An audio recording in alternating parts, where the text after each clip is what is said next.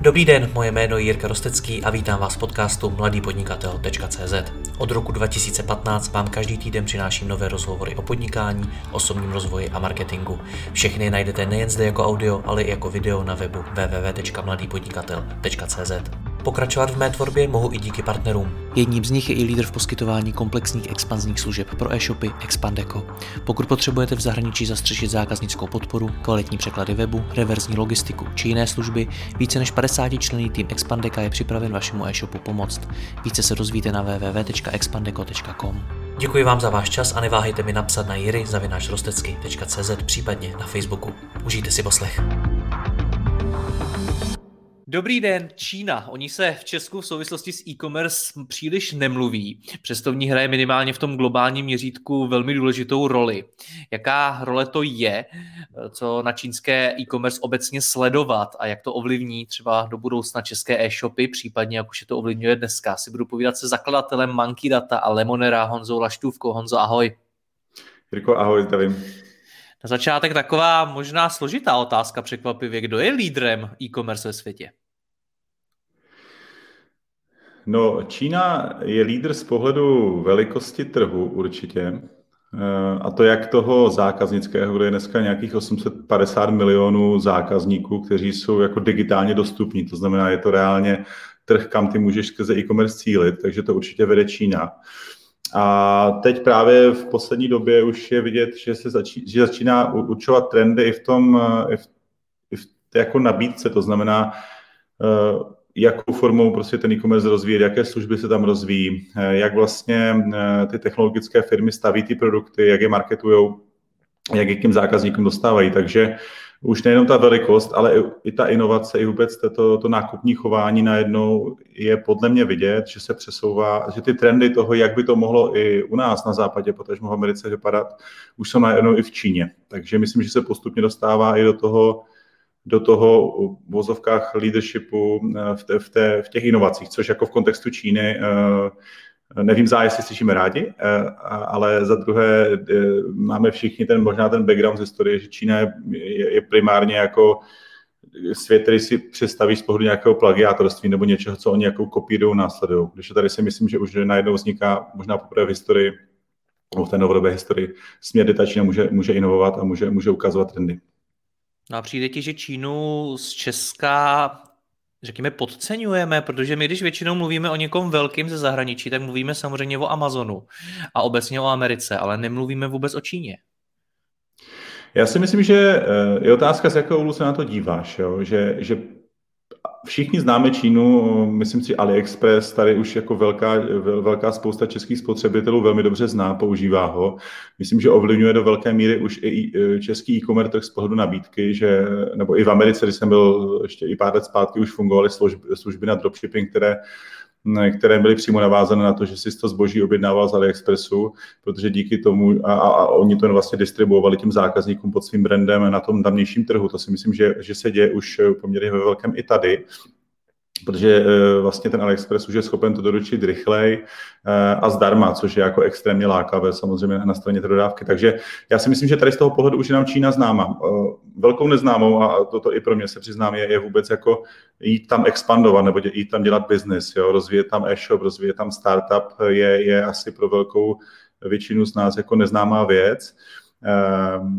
A je to, asi, je to na diskuzi, takže říkám, ale tak teď mě napadlo, vlastně jako úspěšný, úspěšná, úspěšný český podnikatel v Číně, jako můžeme říct jako good baby, jo. I, jeden z těch founderů je, je Čech, ta část ještě žijící v Německu, tak je to jako nějaký úspěšný příklad toho, jak by to, že v té Číně se dá nějak podnikat. Otázka je potom, jak asi ten strach možná pramení i z toho, jak to funguje na tom tamnějším trhu z pohledu eh, režimu, který tam panuje a podobně. Takže řekl bych, že fakt jako Čínu známe pohledu toho, že všichni víme, že tam většinu věcí, co na sobě máme od tama, dokážeme, dokážeme si jednoduše objednat kryty na mobil za 50, eh, za 50 centů z Číny s dopravou zdarma, ale asi málo z nás uvažuje o tom, jestli se tam dá expandovat. Je to jenom by the way, eh, jako je docela zajímavý, proč je ta doprava zdarma jo, z té Číny. To, to nevím, jestli, jestli víš ty, potažmo diváci. Nevím, pověz nám to. Ale je to, je, to, je to tím, že, že to dotuje vláda, jo? že vlastně, že ta čínská pošta vlastně dotuje ty, ten transfer těch věcí tady, aby, aby podpořila, jo? Což, což je najednou trošku nerovnováha po, jako v rámci nějaké konkurenceschopnosti na globálním trhu u nějakých eh, jiných států, potažmo služeb, takže i to je docela jako mm, argument k tomu, jak ta Čína vlastně funguje jinak. Jak se tamní e-commerce v čase vyvíjela? To je dobrá otázka. Já bych tady možná jako zabřednul lehce do historie, jako, a nechci to tady jako nějak popisovat, ale uh, i podle mě, abys pochopil čínský trh, jak dneska fungují ti useři, jak, jak, jak tam nakupují, co používají, že používají za služby, tak, tak, je, tak je důležité pochopit ten vývoj, že vlastně Čína až do 80. let, nebo kraj, eh, začátku 80. let byla vlastně čistě socialistická komunistická země, kde nebylo možnost vlastně tržně podnikat. Až vlastně eh, Sen Ping v nějakých prostě 80. letech eh, pře, překlopil tu Čínu do toho modelu, který je dneska, to znamená, mám tam komunistický režim, ale čistě, kapitalistickou, jako, čistě kapitalistické fungování, je tam tržní ekonomika. No a ti, takže vlastně ten, ten, ten ten kapitalismus, tak jako my ho známe, tam přišel prostě v 80. letech, nebo už vlastně kraj 90. tam začal, začal jako mohutně expandovat. A tím pádem ta Čína přeskočila takový ten standardní vývoj toho malou obchodu, velkou obchodu, jak my ho známe. Jo. To znamená, když vemu Ameriku před prostě 50 lety, tak obrovský masivní přerod v nákupním chování lidí, když se z těch malou obchodků začaly, začaly na těch eh, okrajích těch měst vznikat supermarkety nebo velké, velké, velké shopping mally, Walmart a podobně. A najednou se, ten, se, ten, se to nákupní chování, ta distribuce úplně změnila. A postupně to vlastně šlo k tomu, až přišel internet a vlastně ten internet se začal postupně digitalizovat, ten malou obchod, velkou obchod začal si ukrajovat jako přirozeným vývojem toho malou obchodu, velkou obchodu nějaký kus toho trhu do nějakých současných nevím, 13% a, a má tendence ten, dál, ten, ten vlastně digitalizovat ten, ten světový retail. Když to v té Číně byl ten, byl ten, byl ten nárůst mnohem skokovější, protože oni najednou přišli už do doby, kdy už ten internet byl a vlastně mnohem, mnohem rychleji se adaptovali a zvykali si na to, že můžou nakupovat najednou online, že už jsou ty technologie, které tam můžou jako nakoupit, které můžou využít tomu nákupu. A úplně stejně se vlastně přizpůsobili ti, ti obchodníci, vznikla Alibaba a podobně. Takže z toho důvodu vlastně eh, tam ten nástup toho e-commerce byl mnohem jako náraz do zdi a zároveň jako mnohem, mnohem rychlejší a ten, ten trend je vidět dneska. Jo. Ta Asie roste vlastně 20% mnohem rychleji než, než ta Evropa, protože ti lidi na to jsou zvyklí a myslím, že to i v těch trendech, které můžeme vidět dneska a v příštích letech, ještě se vás o tom budeme bavit, tak to fakt jako je možná i jejich nátorou. Oni jako žijou přilepení k tomu mobilu, extrémně používají komunikační nástroje, ten mobil je pro ně prostě, někde jsem četl, že, že na, na, na, na na Číňana, jako na, na lidi v Ázii vychází sedm mobilů, průměr sedmi mobilů na, na, na člověka. Jo. Já teda nevím, jako, co s tím dělají, ale prostě bylo to u, u Evropanů, to byly třeba dva, jo. nebo 1,8. Takže tam je tam jako extrémní, extrémní využívanost těch mobilních technologií, a tedy. No a vlastně tohle je vidět, že jakoby si myslím, že dneska se jim bude zúročovat, protože oni nastoupili do toho správného trendu uh, mnohem masivněji a, a jsou na něho mnohem více zvyklí, už v něm jsou dál a dokážou v něm vlastně jako více vlastně inovovat, lépe se posouvat to, protože jsou na něho zvyklí. A jen takový možná jako uh, funny historka, uh, můj kamarád, který provozuje na Filipínách uh, obchod s elektronikou, tak on to, on to hezky ukazoval, že když to tam dělá třeba 10 let a když ten e-shop otvíral, tak tak měl přišel, přišel s problémem tím, že tam, že lidi neměli e-mail, jo? že vlastně oni při nákupu té, při, při při nákupu, jako jak standardně potřebují zadat e-mail, tak oni ho neměli. Jo. Oni měli, protože už měli, už měli nějaké jako sociální sítě, už měli jako ten svůj profil někde a vlastně nebyli zvyklí používat e-mail tak, jak my jsme ho byli zvyklí používat kdysi, že vlastně u nás ten internet představoval v začátku právě ten e-mail jo, pro velkou jako část z nás jo, a postupně jsme se dostali k sociálním sítím. Když to on najednou přišel s tím, že ti lidi nejsou zvyklí jako používat e-mail nebo ho, nebo ho často ani nemají, takže musel upravit ten nákupní proces na ty tamnější zvyklosti. A myslím, že, jako, že to přesně vykresluje takže oni skokově něco přeskočili a najednou jsou v něčem dál než my a my, my vlastně najednou se díváme, že vlastně to může být jako i ten směr, kterým se to může vyvíjet, vyvíjet u nás. No. Jakou roli v tom hraje stát? Protože ty už jsi zmínil třeba to, že dotuje dopravu zdarma, ale Čína je taky známá svým velkým bratrem, sociálním scoringem a podobně. Tak uh, má to je to nějaký vliv na tamní e-commerce? Um, myslím si, že jo. Eh, z toho pohledu, že samozřejmě ten stát to podporuje, protože vidí, že, že ty technologie a ta e-commerce je něco, co mu může pomoct. Eh, tu ekonomiku rozvíjet, ale v mnohem i zachránit, protože zase je, je dobrý si říct, že, že ta Čína, ten, ten státní sektor nebo ta ekonomika je ve velké míře jako opravdu v problémech, kdy, i když roste. Jo, a ty, ty, ty industrie se, některé jsou jako, ať je to eh, jako těžký průmysl a podobně, vidíme tam jejich problémy s ovzduším, oni tyhle ty věci budou muset řešit, eh, už k tomu potom je taky, bytě přes jejich komunistické vedení, se kterým jako nesouhlasím samozřejmě z mého pohledu, ale Prostě myslím, že oni se začínají uvědomovat. A, a z toho důvodu oni podporují ten, eh, ten technologický trh. A je vidět, že vlastně ty velké, velké technologické firmy jsou buď plně nebo částečně eh, nějakým způsobem vlastně nestátem. Jo. Ať řeknu TikTok jako z těch nejznámějších. Jo. Když se pojďme na výčet, na, na jejich nejpoužívanější aplikaci, kterou oni používají jako instant messagingu, k platbám, tak tam eh, tak je to jako státní nějakým způsobem státem ovlivňované. Takže myslím, že oni vlastně posilují a investují ty peníze do, te, do těchto z těch firm, včetně těch social scoring modelů, který já zase se bych trošku oddělil, protože ten spíš ten mimo e-commerce souvisí jako s tím, jak oni chcou ovládat tu spole, nebo řídit a kontrolovat tu společnost. Ale taky to má dvě, dvě strany, můžeme se k tomu dostat. No. Ale chci říct to, že vlastně myslím si, že ale ta inovace nešla od toho státu. Ta inovace šla od toho, že opravdu Jack Ma založil Alibabu, začaly tam vznikat ty firmy od normálně podnikatelů, kreativních lidí, jako, jako jsou u nás, jako jsou kdekoliv jinde. Akorát eh, v určité, v určité fázi ten trh podle mě eh, si nemůže dělat, co chce um, a musí do toho vstoupit stát, který eh, buď buď ten stát to chce nějak regulovat, nebo do toho chce vstoupit. Jo? A říkám to z mého pohledu spíš jako pozorovatele eh, z pozdálí, nejsem, nejsem jako insider, aby, aby na tom trhu byl, ale myslím si, že to je docela hezky vidět i na, na tom, co se teďka děje jako s Alibabu a s Jackem má, jo, jestli jste to někdo sledovali, tak on, on na chvíli nějakou, zmizel. Přesně. Zmizel nějakou dobu jako z veřejnosti a teď se spekulovalo, jestli je to, což my jsme tak jako, bych řekl, ta západní společnost to vykládala tím stylem, hele, on přestal být pohodlný tomu režimu, no tak ho nějak uklidili a, a trošku ho potřebují jako zpamatovat, než, než ho pustí zpátky, což určitě může by na tom být něco pravdy. Uh, ono se to dělo i tehdy, kdy vlastně on měl nějaké jako bych řekl, kritičtější výroky na stranu fungování toho státu, takže se to nabízelo. Ale na druhou stranu je, eh, si myslím, že, že mimo to je, je tam potřeba vidět nějaký prozajistější důvod eh, toho státu, který si jako uvědomuje, že ta Alibaba je opravdu jako monopol, má ohromnou sílu a oni si podle mě začínají tak, jak na západě, uvědomovat potřebu nějaké regulace. Jo, že potřebují prostě začít jako regulovat tyhle ty firmy. Já jsem četl, aby... že Čína vlastně vidí v Alibabě konkurenci, což je svým způsobem strašně zajímavý, že takhle obrovská země jako Čína vidí konkurenci ve firmě. Přesně tak, no já si myslím, že to je stát ve státě, jo. Jako no, ten příběh té Alibaby je, je strašně chytlavý, um, pro nás na západě. Jo. To je přesně, přesně jako náš model toho, toho amerického snu nebo toho západního ruského snu, že ten Čech má jako učitel angličtiny, eh, jo, který přijel do Ameriky, tam mu ukázal internet, on si sedl ke Google, napsal tam eh, Čína, nic mu to nenašlo, napsal tam čínské pivo, nic mu to nenašlo a řekl si, tak abych asi mohl založit vlastně já bych mohl dostat tu Čínu na internet, jo.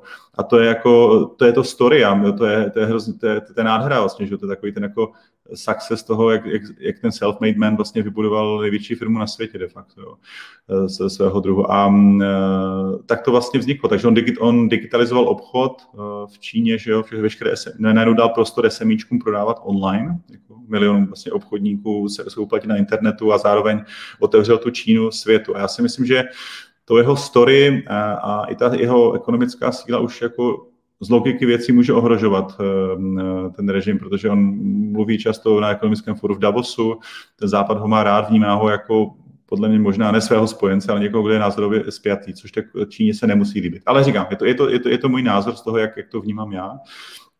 No a, a je, bude zajímavé jako vidět, jak se, jak se to bude vyvíjet. Jo. Ale děj se, důležité je říct, že třeba Alibaba, i, i ta konkurence na tom e-commerce trhu roste. Alibaba měla 81% eh, market share, to je neuvěřitelné množství. Jo ale spadlo to, tuším, za poslední dva roky nebo tři roky na nějakých 51%. Jo, a vznikaly tam jako další konkurenční platformy. Té Já jsem se tě právě na to jako chtěl zeptat v další otázce, protože zase, my když zmiňujeme Čínu a e-commerce, tak většinou padne jenom Alibaba. Tak je čínská e-commerce jenom o Alibabě, nebo je tam někdo další významný? Hele, významný tam je. Já akorát teď já si budu lovit názvy, jo, což je vždycky, uh, vždycky jako pro mě těžký, takže ti to asi neřeknu teďka ty názvy, jo. oni jsou trošku složitější, já bych je nechtěl skonit, jo. Ale určitě jsou, jo, já si myslím, že, protože takhle, uh, ono, pojďme si možná říct, jako co je ten, eh, než se dostaneme k tomu, co nám může Čína předat, nebo jak nás může ovlivnit, jako, tak co je čínské pojetí e-commerce? A já si myslím, že ten základní rozdíl, tak jak my jsme třeba zvyklí, je, že u nás to máme dost eh, jakoby rozmodulované, to řeknu, jo, do nějakých jako služeb, které na tom, eh, které jednotlivé firmy a giganti jako poskytují. Když vezmu Ameriku, tak máš Amazon, rovná se e-commerce, Facebook, rovná se social media, Google, rovná se vyhledávání, Visa, rovná se platby. V Česku eh, to budeš mít podobně. ShopTet, máš vlastně e-commerce semíčka, jo, pronájem shopu už zase, ale za máš nějaký marketplace, postupně vznikající nebo nějakého hegemona, platby tady máš GoPay. A je to ty trhy jsou prostě, nebo ty služby jsou poměrně přesně jako rozmodulované, přesně ví, co každá dělá a drží se, to, drží se vlastně primárně čistě toho. Kdežto v Číně je vidět, že ty služby jdou mnohem eh, jako komplexnějším způsobem. Jo? Jako, že čínská, takže bychom mohli říct, vlastně čínská strategie e-commerce je jako jedna super apka, kde já ti dovezu prostě nudle, nebo ti prostě zajistím financování, udělám ti prostě komplet. Jo? Oni kombinují perfektně dneska už eh, mimo jako nějakých standardních e-commerce nástrojů eh, social media, eh, jako messaging, jo, zprávy, gaming často, live streaming a, a zapojení jako celebrit, jo, to je u nich dost, dost podstatné. A jedno slovo, počkej, které si vzpomenu, a to se jmenuje no, Naro, a ta se možná vzpomenu prostě jako později. Jo. A každopádně nějak Naro, to se Jo, a jde prostě o to, že ta strategie je taková, že, že oni, mají to, oni s tím zákazníkem komunikují prostě na, na všech úrovních a jsou schopni mu do toho strkat ty služby a vlastně tímhle ten e-commerce extrémně roste. A teď se vlastně teď se vlastně řeší podle mě, jestli my, jestli toto je ta, ta budoucnost, ten trend, který, kde ta Čína je dál, nebo to prostě pojímá jinak a evidentně se jí to daří, že tohle je jako cesta, jak ty zákazníky dneska, jak s nima pracovat, jak jako je lépe, lépe, lépe marketovat, lépe jim prostě prodávat to zboží, než to mít jako rozmodulované. A je to, myslím, vidět i tím, že, že tu strategii začíná implementovat i, eh, i, i firmy typu Facebook, jo, když prostě vidí, že oni začínají jít do, do, do e-commerce. Jo. Teď, se, teď se řešil vlastně spolupráci Shopify, jo, a s Amazonem, kde vlastně začíná, začíná si provazovat ty služby, abys vlastně byl schopen na tom Facebooku i zaplatit, abys tam byl schopen si tam něco nakoupit. Eh, Facebook teďka přes WhatsApp vlastně nabízí uh, už aktivní komunikaci firmám s jejich zákazníky, jo, takže to je ta kopie toho trendu, který v Číně už nějak funguje díl a je to vlastně přirozené na tom našem trhu. Jo? Takže tohle jenom jako ať, eh, si myslím, že to je ta cesta, kde ta Čína nás, nám může ukázat, uh, ukázat jako nějaký jiný model fungování, nějaké větší komplexity. Jo? A myslím si, že se to, že se to i, jako říkám, děje. Uh, teď jsem četl, že Walmart, Walmart v Paříži prostě streamoval něco jako, nebo používal TikTok vlastně na, na to promo, jo? těch svých služeb jako live. Jo? Takže opravdu se jakoby kombinují u nás ty standardní nákupní metody s těma novýma. Jenže přesně, my jsme takový pomalejší, protože my jsme, jo, tady je pořád jako pařížská, že jo, nebo pořád máš jako v, v pátou avenue v New Yorku, kde byli lidi zvyklí chodit se, chodit se vybrat jako boty, protože to znamenalo nějakou prestiž, jo. To je prostě v kontextu celé kultury, jako když eh, my jsme určovali jako taky hezký článek, jak prostě Kim Kardashian a tady ty celebrity vlastně určují vůbec jako konzum, nebo jak vlastně, co si mám kupovat, v jakém množství si to mám kupovat, jo. Takže my jsme, my jsme navyklí na nějaké věci, nějakým způsobem je kupovat. Teď se jako by najednou dostáváme do jiného fungování a tam nám ta Čína může ukázat ten směr, který to může jít. Dost si myslím, že to podpořila pandemie, jo, že najednou pro nás to byl takový jako budíček, že hele, není jiná cesta, musíme jít digitálem, musíme si zvyknout kupovat i ty věci, které, které jsme doteď nekupovali online. Jo. Takže si myslím, že to právě jako do, do velké míry způsobilo, že eh, jako nás to taky trochu probralo a, a ten směr může být tak, jak to je v té Číně. To má větší komplexity a větší zapojení těch více kanálů do toho, že ten virtuální prostor s gamingem, s messagingem, je to prostě live, musí to být živá interakce, musí to být něco prostě, že jak to, jako já osobně vnímám, že mě prodat něco přes standardní reklamu versus influencing, a mi ten influencing funguje mnohem líp, jo ať už prostě jako Instagram už dneska funguje pro většinu značek, já nevím, v módě nebo, nebo v nějakém lifestyleu jako hlavní sales channel už nějakou dobu. Takže je vidět, že opravdu se bude smazávat asi tahle cesta a, a půjde, se, půjde se tímhle směrem. Co to znamená pro ty SMIčka?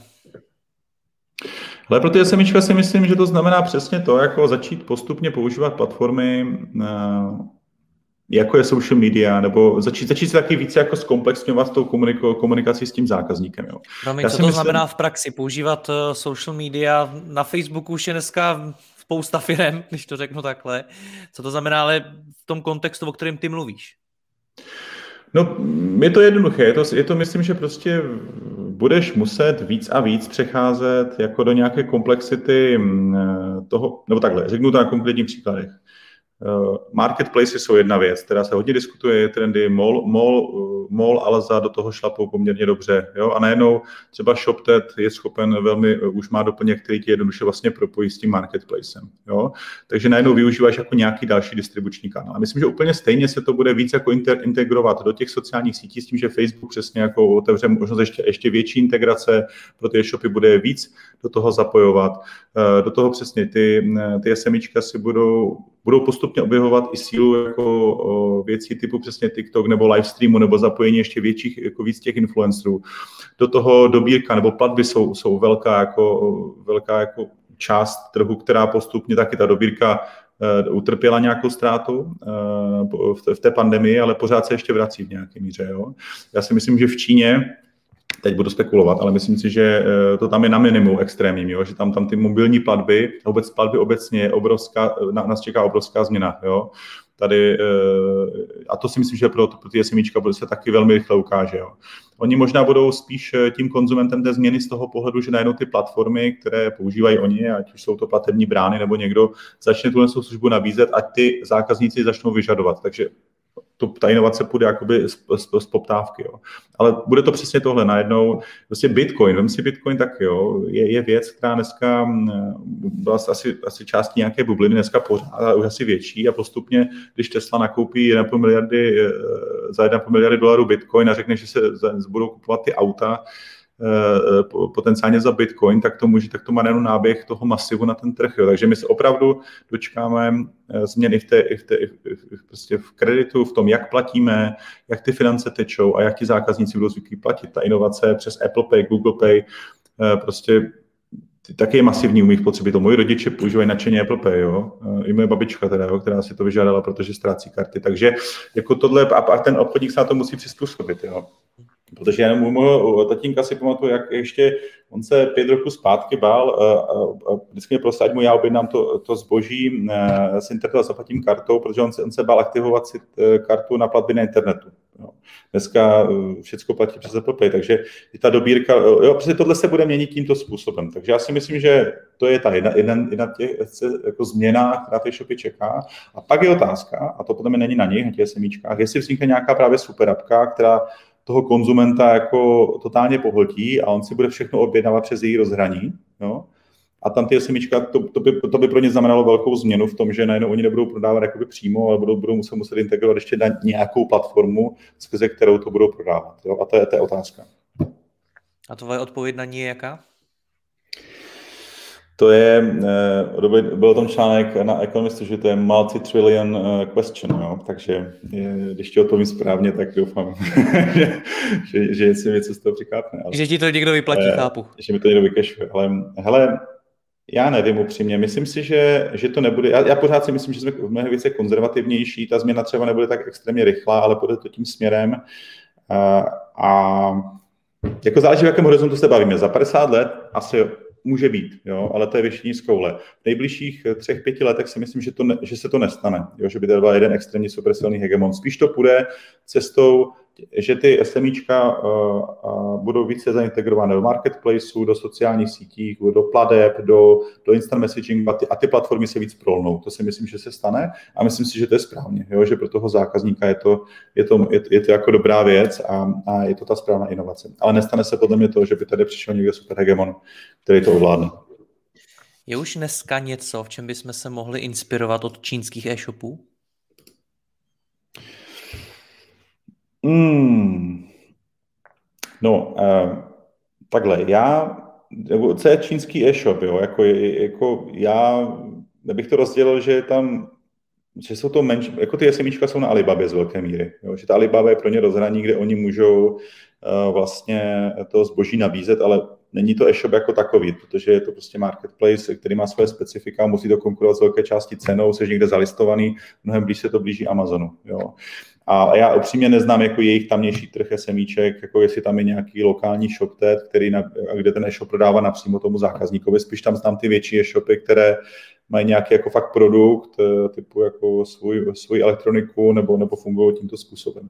Takže tady ti úplně neodpovím asi, jak jako se inspirovat u nich, jako jak to prodávají, ale myslím si, že oni jsou zvyklí, ať už to, teda, ať už to prodávám jakýmkoliv kanálem, mnohem více komunikovat s tím zákazníkem právě přes to live video, Eh, přes ty krátké videa, jako video, audio, video, live obsah. To tam je podle mě ten hlavní rozdíl, jsem četl a zase se nespomínám tu službu, ale eh, je to strašně trendy v poslední době, že oni prostě už jde všechno přes video. Jo, já si myslím, že ten TikTok je toho přesně důkazem, že promovat to zboží přes video, mm, než přes psaný obsah, eh, je pro ně srozumitelnější, je to pro, pro toho člověka lepší, pro toho konzumenta. On, představ si, on nemá, jako ty nemáš čas, nemáš čas ani jako číst moc, už se ti to nechce jako někde číst jako psané podobě, tak logika toho audiovizuálního obsahu eh, dává smysl. A tam v tom si oni jako mnohem dál, to si jako určitě vygooglete, jako jak tohle funguje a to si myslím, že je nějaká forma inspirace. A ono je možná i Clubhouse takovou jako ukázkou pro ty, co, co ho znají nebo používají, že vlastně je to pro ty lidi fajn, je to, je to live, je to prostě rychlé, eh, je to, je to prostě, je to real time. A to, a to zreal timeování té reklamy, když to takhle jako s obecním, a to je komunikace, si myslím, že je ten trend, co se těm lidem líbí, protože mají pocit, že to není nějaká cílená reklama, je to prostě nějaká live komunikace, která mě, mě baví, může mě ovlivnit a prodám, pro, eh, koupím si na základě toho nějaký produkt nebo službu. Takže to je si myslím ta cesta, která bude i tady. Lišíme se i třeba v tom, jak se právě uh jakým způsobem důvěřujeme těm velkým hegemonům, protože teď v Česku taky mnohokrát se to probíralo na mých akcích, nebo mi to chodí od posluchačů do mailu, jestli marketplace jo nebo ne, jestli na ně jít nebo nejít, jestli nás do budoucna ty malé e-shopy sežerou nebo ne, jestli nahradí. No a ty mi v Číně říká, že všechny ty, ty semíčka prodávají přes Alibabu. Tak liší se podle tebe to, jakým způsobem my tady v Česku vnímáme tyhle ty velký hráče oproti tomu, jak je vnímají v Číně? Eh, myslím si, že jo, že vnímáme jinak z logiky toho historického vývoje. Jako opravím tě, já fakt nevím, eh, neznám ten předtím trh semíček. Já si myslím, že určitě tam bude existovat i část trhu, která logicky prodává napřímo. Jo. Ale chci říct to, že ta, ta role ta Alibaby je tam mnohem silnější než u nás. A my jsme zase, jako by řekl, hezky pravý opak. Jo. My i v kontextu Polska a Německa, kde Allegro uh, má polovinu trhu, tak u nás uh, jako je 40 tisíc e-shopů plus, Jo, a, a i ten, i ten market zase hodně jako v opozitu toho, co vidíme jinde. Jo. Takže my jsme zase druhý extrém, a myslím si, že postupně eh, ty marketplace tady budou dávat smysl, ale jsou tam fakt a budou narůstat, to je moje, to, co myslím já, ale je tam fakt vidět, i z vlastní zkušenosti, když jsme měli jako e-shopy, tak, eh, tak pro nás třeba konkrétně marketplace byly odbyt pro jako levné zboží nebo levnější produkty, jo, protože tam ta konkurence tou cenou a nějakým listingem jako najednou dávala smysl eh, v tom, proč jsme tam byli na prvních místech, že tam je mnohem větší tlak na cenu, eh, je tam víc potlačený brand, že jo, ty vlastně, jako hůř se ti konkuruje nějakým příběhem, hůř se ti konkuruje jako něčím, ale kvalitou, protože to nepoznáš v té změti, takže jsou tam prostě specifika. Takže my jsme prostě prodávali ty naše core produkty, ty kvalitní eh, napřímo a, a marketplace jsme používali na, na výprodeje nebo na, na, na, na, na, na, na prodej jako levnější produktů, které mohly konkurovat eh, tomu trhu. A Takže to pokud, pokud tomu dobře rozumím, tak pokud i my, jakožto česká e-commerce, půjdeme cestou těch marketplaces, což pravděpodobně půjdeme, tak to znamená jít na úkor kvality? Já si nemyslím, že na úkor kvality, myslím si, že prostě se tam budou prodávat primárně na začátku produkty, které jsou dobře srovnatelné napříč jo, a tím pádem u nich konkuruješ už jako primárně cenou. Jo. To nutně nemusí znamenat nekvalitu. Jo, jako elektronika, knížky a tady ty věci jsou, bych řekl, eh, proč by si skupoval jako knížku o 50 korun dražší jako s nějakým lepším nebo jaký, jaký zážitek si za to koupíš navíc, jo, ale eh, když si koupím eh, tady mého oblíbeného žufánka, tak ho rád podpořím, protože znám ten jeho příběh, navíc, navíc má vynikající produkt a, a a těžko, jako vedle, když by vedle toho byla jiná, jiná slivovice, kterou já úplně nepoznám na tom marketu, tak už je to hůř srovnatelné, protože ten produkt není plně jako, kompl, jako není srovnatelný. Jo. Takže uh, myslím, že to je ta podstata. Jo.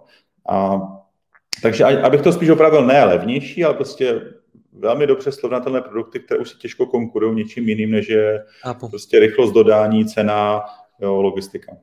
Jak je na to vůbec Čína s tou kvalitou? Protože ty sám si to řekl, že všechno, co máme na sobě, bylo pravděpodobně vyrobené v Číně.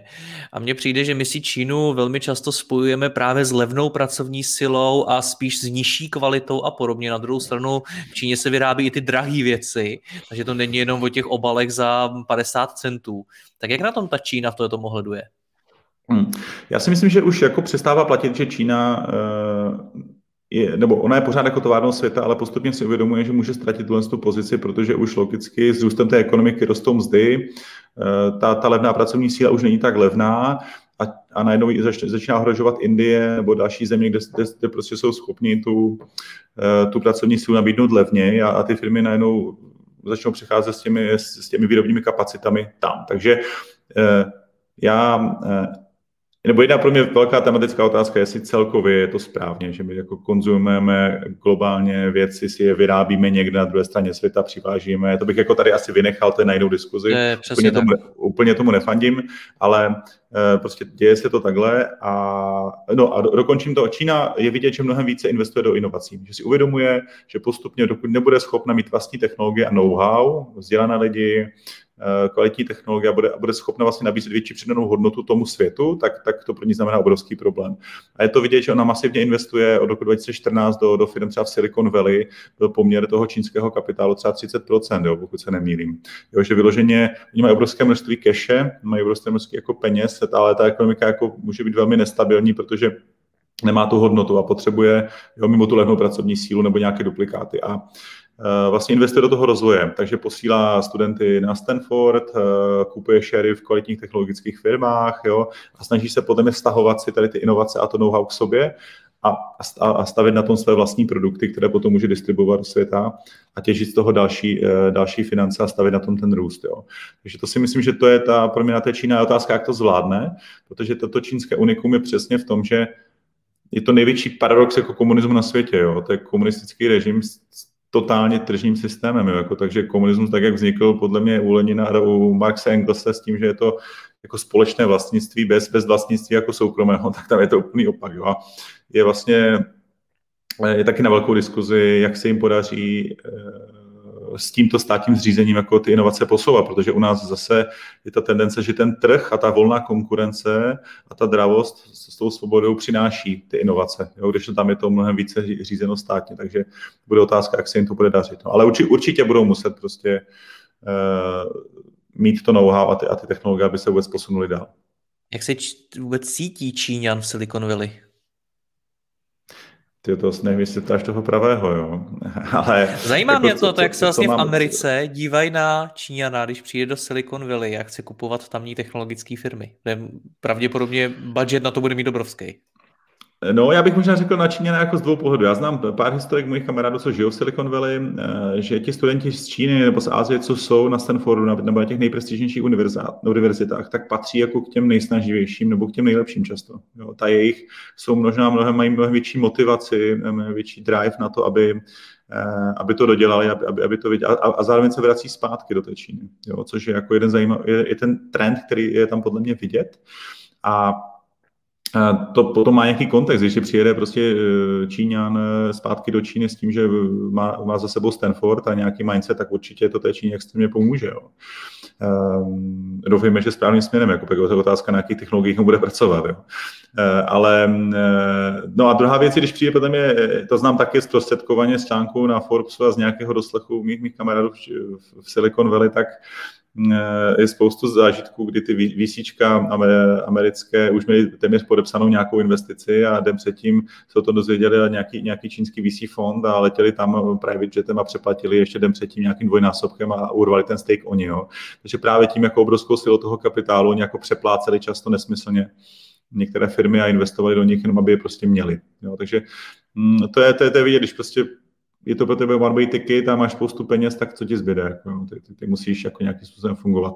A pak si myslím ale, že to má obrovský kontext na to, co dneska řešíme, a to je uh, so, data privacy, soukromí, toho vlastně jako opravdu jako naše svoboda a toho, co sociální sítě dokážou a, a, a, jo, a to, to je přesně jako TikTok, že jo? to je, ta, to, je jako to, co se dneska v Americe řeší, je, kdy oni ví, ví že, obrov, že má obrovský zásah v Americe, má o těch jejich spotřebitelích spoustu dat, teď ty data jsou Jones samozřejmě eh, v Číně, je to, je to čínská jako stát, státní firma de facto, a to je jako obrovská, jako, jak to říct, eh, obrovský zásah do jaké nějaké jako hospodářské politiky, politiky nebo koukání vůbec se na to jako na bezpečnost. Jo. Takže to si myslím, že je obrovské téma. Teď Tim Cook z Apple to taky říkal, jo, že, si, že, že uvažuje, jestli, si Facebook dál používat, protože to je pro ně jako téma tohohle století, jako eh, vyřešit vlastně soukromí eh, data a vůbec jako chování se a nakládání s, s, těmi, s, s těmi daty eh, na, na, na social networks a na, na internetu, protože je vidět, že ta síla je obrovská. Takže to je to, taky téma taky samo o sobě, o kterém bychom se mohli Přesně, bavit no. několik hodin. Nicméně pojďme trochu zpátky. Jaký jsou Číňané dodavatelé? Ty s tím máš vlastní zkušenost. Mm-hmm. My jsme, tak jak máme zkušenost s vlastními, vlastními e-shopy, tak, tak jsme se tak jsme si jednoho dne rozhodli, že po nějakých pěti letech, kdy jsme si brali zboží, my jsme teda to dělali v vánoční věci, home decor, tady tahle ta oblast, tak jsme, tak to byl pro nás částečně sezónní business.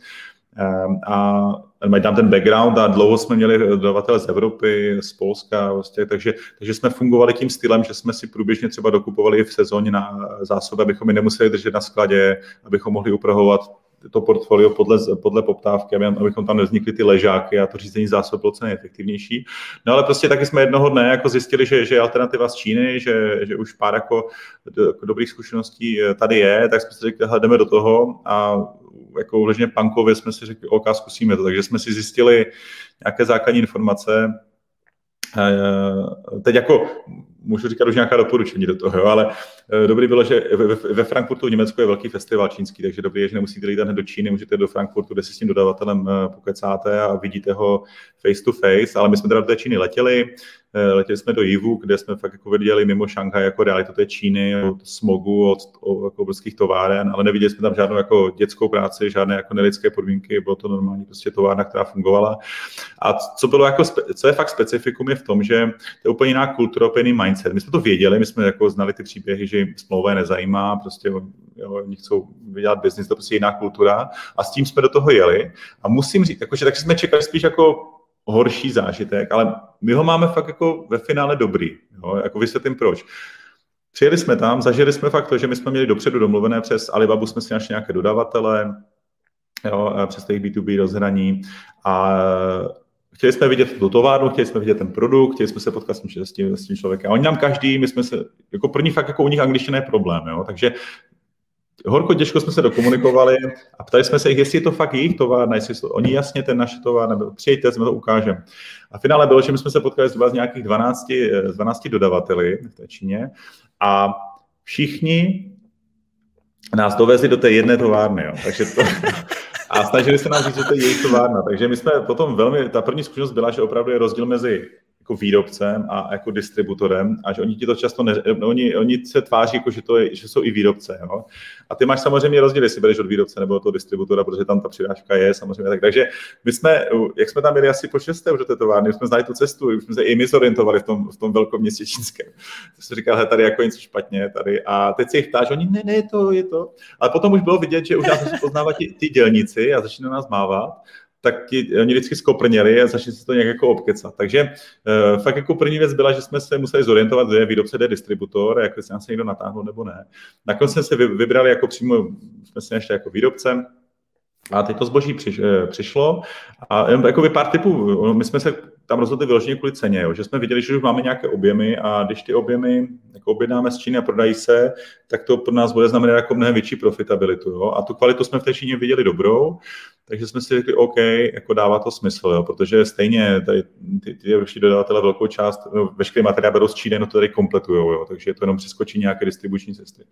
No, ale jenom jako, kdyby to někdo chtěl udělat, je důležité uvědomit dvě věci, protože tyto zboží musíš naskladit najednou a mnohem dřív, že jo. To by se nevypad, to nejde jako si ho posílat letecky po, po nějakých jako 10% objemu, protože to je strašně drahé. Takže my jsme to potřebovali poslat na lodi v kontejnerech najednou, což eh, samozřejmě to, to trvá měsíc, dva, než to tady přijde, než to přes Hamburg tady vyskladní, musíš zvolit správnou formu platby, tam je jako Alibaba to na, jako nabízí tu službu prostředníka, že si prostě můžeš zaplatit že oni jako budou kontrolovat ty prachy, dokud to zboží nepřijde a není, není v pořádku. My jsme teda nakonec zvolili, jako jsme zaplatili napřímo, protože jsme tam ještě letěli při tu, jako se podívat, jestli nám nakládali to správné zboží, když jsme viděli, že jo, tak jsme chtěli ušetřit tu provizi, zaplatili jsme napřímo.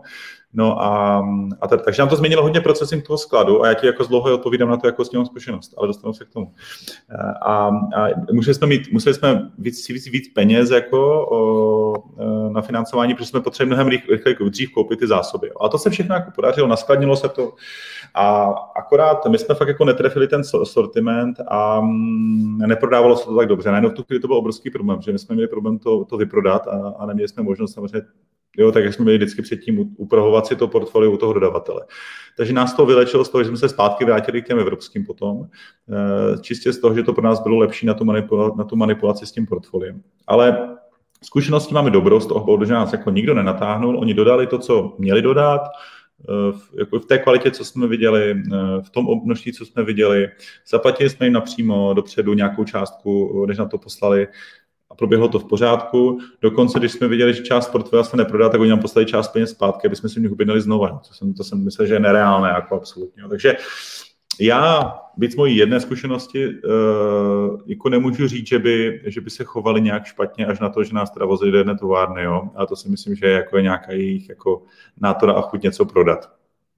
Takže jo, ale kdyby to někdo chtěl jít, tak fakt jako je tam pár věcí, o kterých se můžeme někdy pobavit. Na co si dát pozor. Možná taky na samostatný rozhovor, to téma je opravdu široký. Pojďme to nějak schrnovat na závěr. Jaký je teda dopad Číny na světovou e-commerce? Ale první v tom, jak, eh, jak se vůbec bude marketovat a, a, a dostávat zboží k zákazníkům a jak se bude platit. Jo, to jsme tady říkali, je to u nich mnohem komplexnější, mnohem tam využívají provázanost eh, videa, provázanost eh, real-time komunikace s zákazníkem. To je jako jeden trend. Jo. Tam si myslím, že se to odráží už v tom, co dělá Facebook, jo, jak, jak se začne postupně profilovat a, Google, Amazon a tady ty služby. Takže to je jedna věc a to ovlivní logiky věci i nás, i ten evropský trh, protože ty služby tady budou nabízet najednou něco jinak nebo něco nového. A druhá věc je to, eh, je to možná ukázka pro zase marketéry o tom, jak, jaké nástroje využívat nebo jaké služby tady můžou vzniknout a oslovit zákazníka. Takže je to určitě i, i jako zdroj inspirace právě v tom, jak to, eh, jak, jak, jak to zboží prodávat a jak, jak s tím zákazníkem komunikovat. Jo. A tady si myslím, že, že v, v kontextu toho DNA my jsme všichni podobně náchylní k tomu, že se nám že, že se necháme manipulovat přes podobný kanál, a tam ti Číňani nebudou jiní. Jo. Ale uh, jako jenom možná maličkost, jako, jak rychle to u nás bude, si, si můžeme odpovědět sami z toho pohledu. Já jsem tam viděl v Číně neskutečný, oni jsou pořád na mobilu a pořád a milují audio zprávy, jsem zjistil. Jo. To já jsem do té doby vůbec nepoužíval, jo, ale teď už teda u pár lidí to vidím, jo, že se nahrává audio zpráva, pak počkáš na odpověď a tak dále, to někdy rychlejší. Pořád, já to teda pořád moc nepoužívám, protože radši zavolám teda. Ale u nich to bylo furt, oni my jsme jeli v taxíku ani půl hodiny si s rodinou, měli skupinu a buď si volali, nebo si, nebo si nahrávali vzkazy. A já to vidím i tady, když jsem eh, jel ve vlaku, tak je z, nevím, co byli to prostě lidi z Ázie, polovinu času měli video s, s nějakým rodinným příslušníkem. A oni vypadají, že se ani moc jako nesmějou, že? ale jenom prostě spolu jsou. Jo? A to je docela zajímavý jako trend, a který my třeba takový nemáme. Jo? Takže možná i tohle jako bude ovlivňovat, do jaké míry my budeme adaptabilní na to, co, co funguje u nich. Takže taková jako obecnější odpověď, ale myslím si, že to prostě nebude tak masivní. Ale je to, je, je to nějaká cesta, kudy to pravděpodobně bude. Co mám dneska já jakožto provozovatel e-shopu teda dělat? Abych dokázal na ten trend, který jde z Číny a i na samotnou Čínu zareagovat správně. Jí bát?